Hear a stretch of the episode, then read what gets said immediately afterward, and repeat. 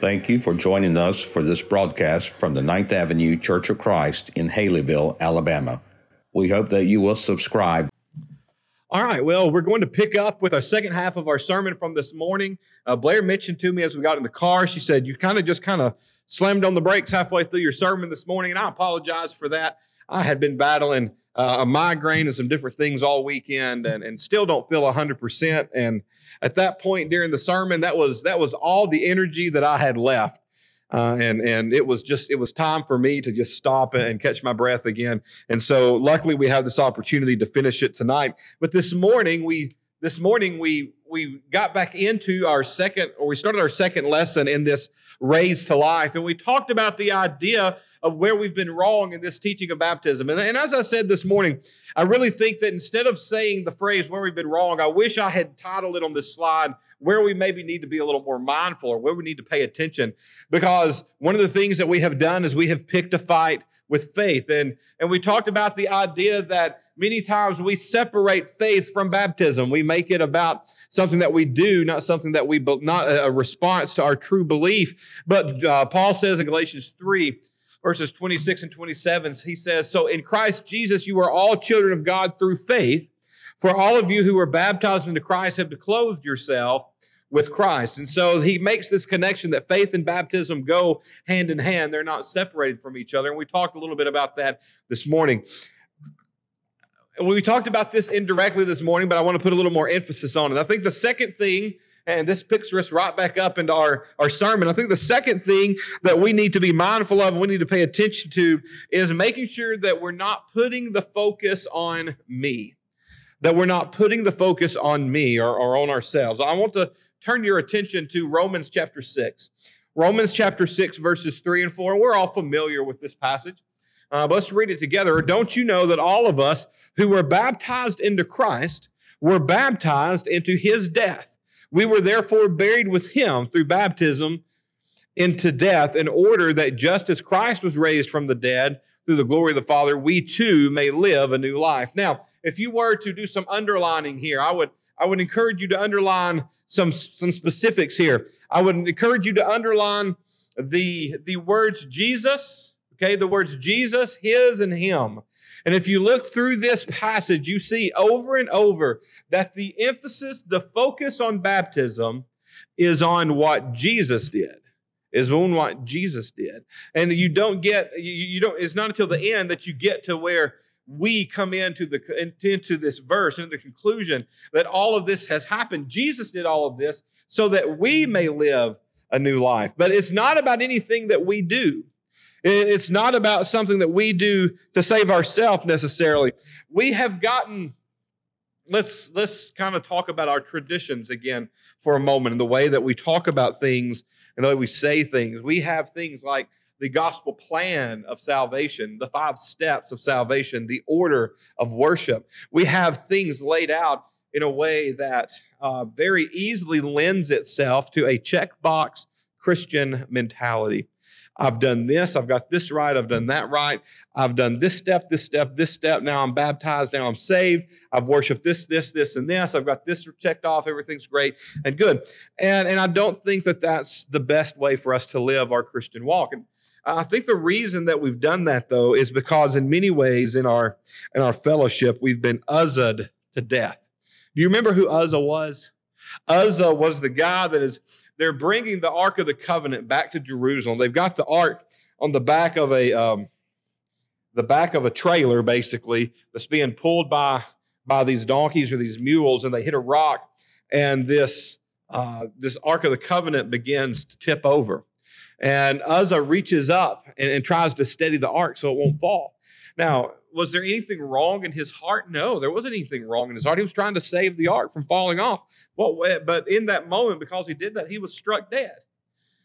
Why?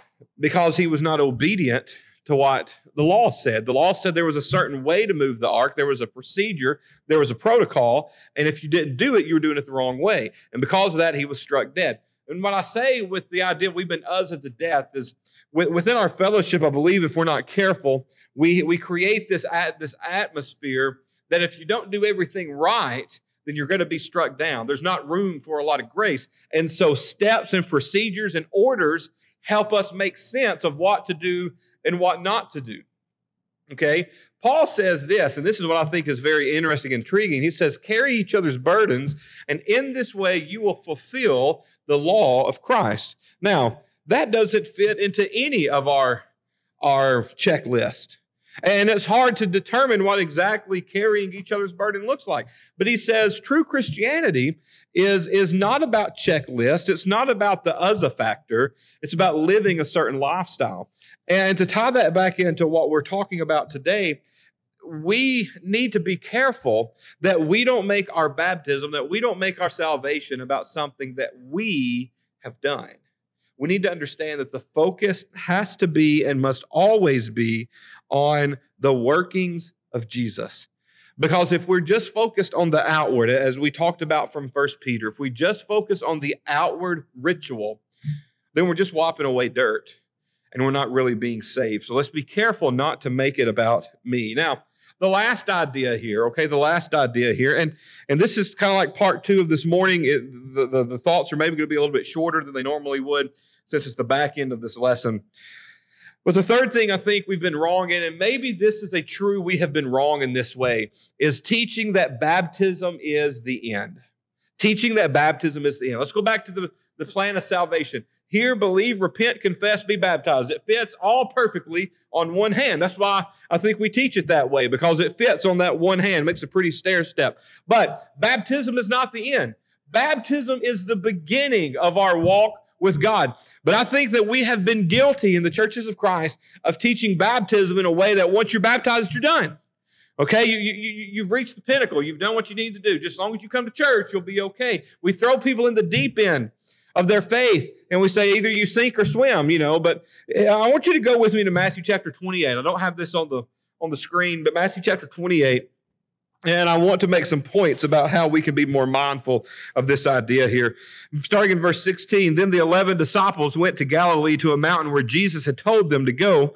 When they saw him, they worshiped him, but some doubted. Then Jesus came to them and said, These are the final words of Jesus. Okay, this is the way that we are to be living our lives as Christians. An important verse on this teaching of baptism. All authority on heaven and on earth has been given to me. Therefore, go make disciples of all nations. The first thing I want to point out here is we are not sent to make Christians. Okay, Christians is a word that the world gave to um, the Christ followers. Jesus said, You need to go make disciples. You need to go make people who are going to give up everything in their life and follow me. And there's a, there, there's a certain personal way that you do that. It, making disciples doesn't happen in the church pew, okay? You know why I know it doesn't happen in the church pew? That wasn't the original plan because church pews didn't exist when Jesus said this. His idea of discipleship was hands on helping people grow in a personal way that you baptize them and then you help them grow in their faith and help them mature. And he says that the first step in this is baptizing them in the name of the Father and the Holy Spirit and teaching them to obey everything I've commanded you. And surely I'm with you always to the very end of the age. Now, you have all heard me talk about my my passion for discipleship making, for disciple making and, and discipleship program and, and, and trying to encourage people in that way because this is God's plan. God says, You go and you make disciples, and you do that by baptizing them and teaching them all the things that I've commanded. And then in return, what happens in the cycle is then once you become a disciple, you then go out and you start making more disciples. You bring people to Christ. And what we've done with this teaching on baptism is baptism is the end. You get baptized and you start coming to church and you're just going to be fed everything you need. The preacher's going to take care of you. The teachers are going to take care of you. There's not a whole lot of responsibility for you after you become a Christian and after you're baptized. Honestly, that is what we have taught. Whether we will admit it or not, that is how our actions have spoken on this subject for generation after generation after generation. And honestly and biblically, it's just wrong. Discipleship making is the core of what Christianity, according to Jesus, is supposed to be about.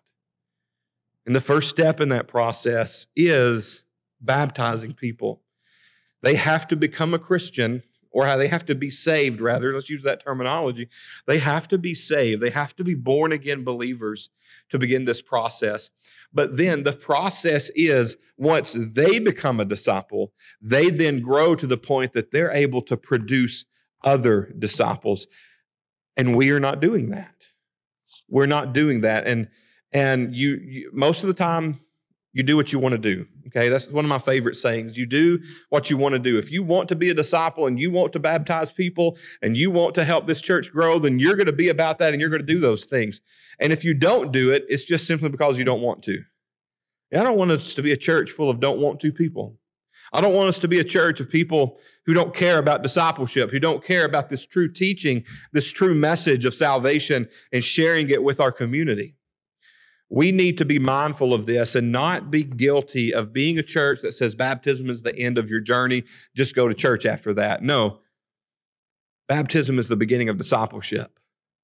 And discipleship leads to discipleship, which leads to disciples, which leads to disciples.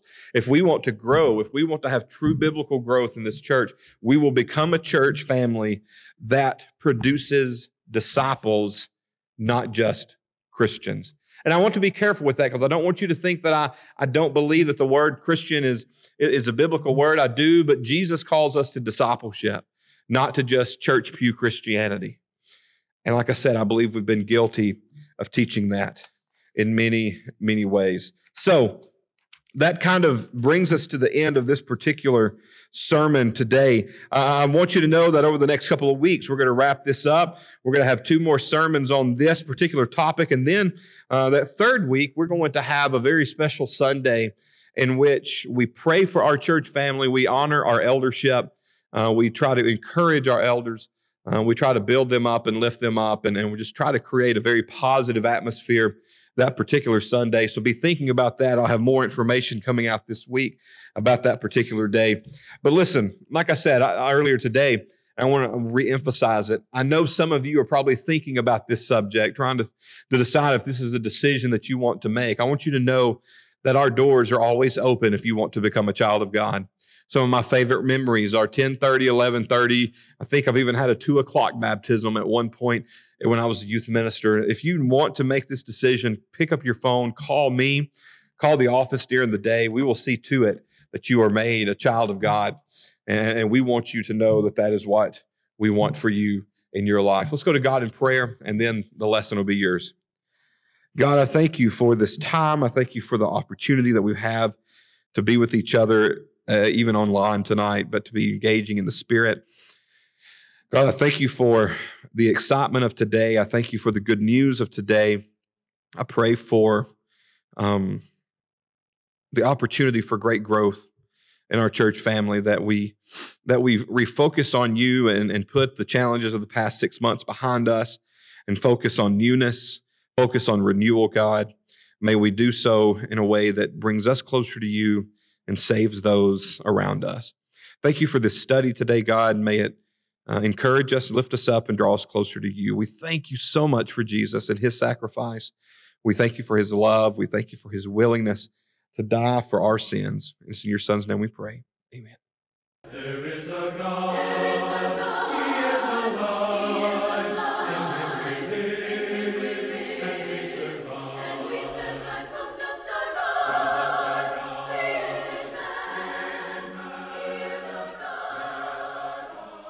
If this program has been beneficial to you, please consider subscribing on YouTube, Apple Podcast, or your favorite podcast provider. Also, we'd love for you to leave us a five-star review, which will greatly assist us in getting the message of God's love and salvation to others. We'd love even more for you to join us in person. We are located at 20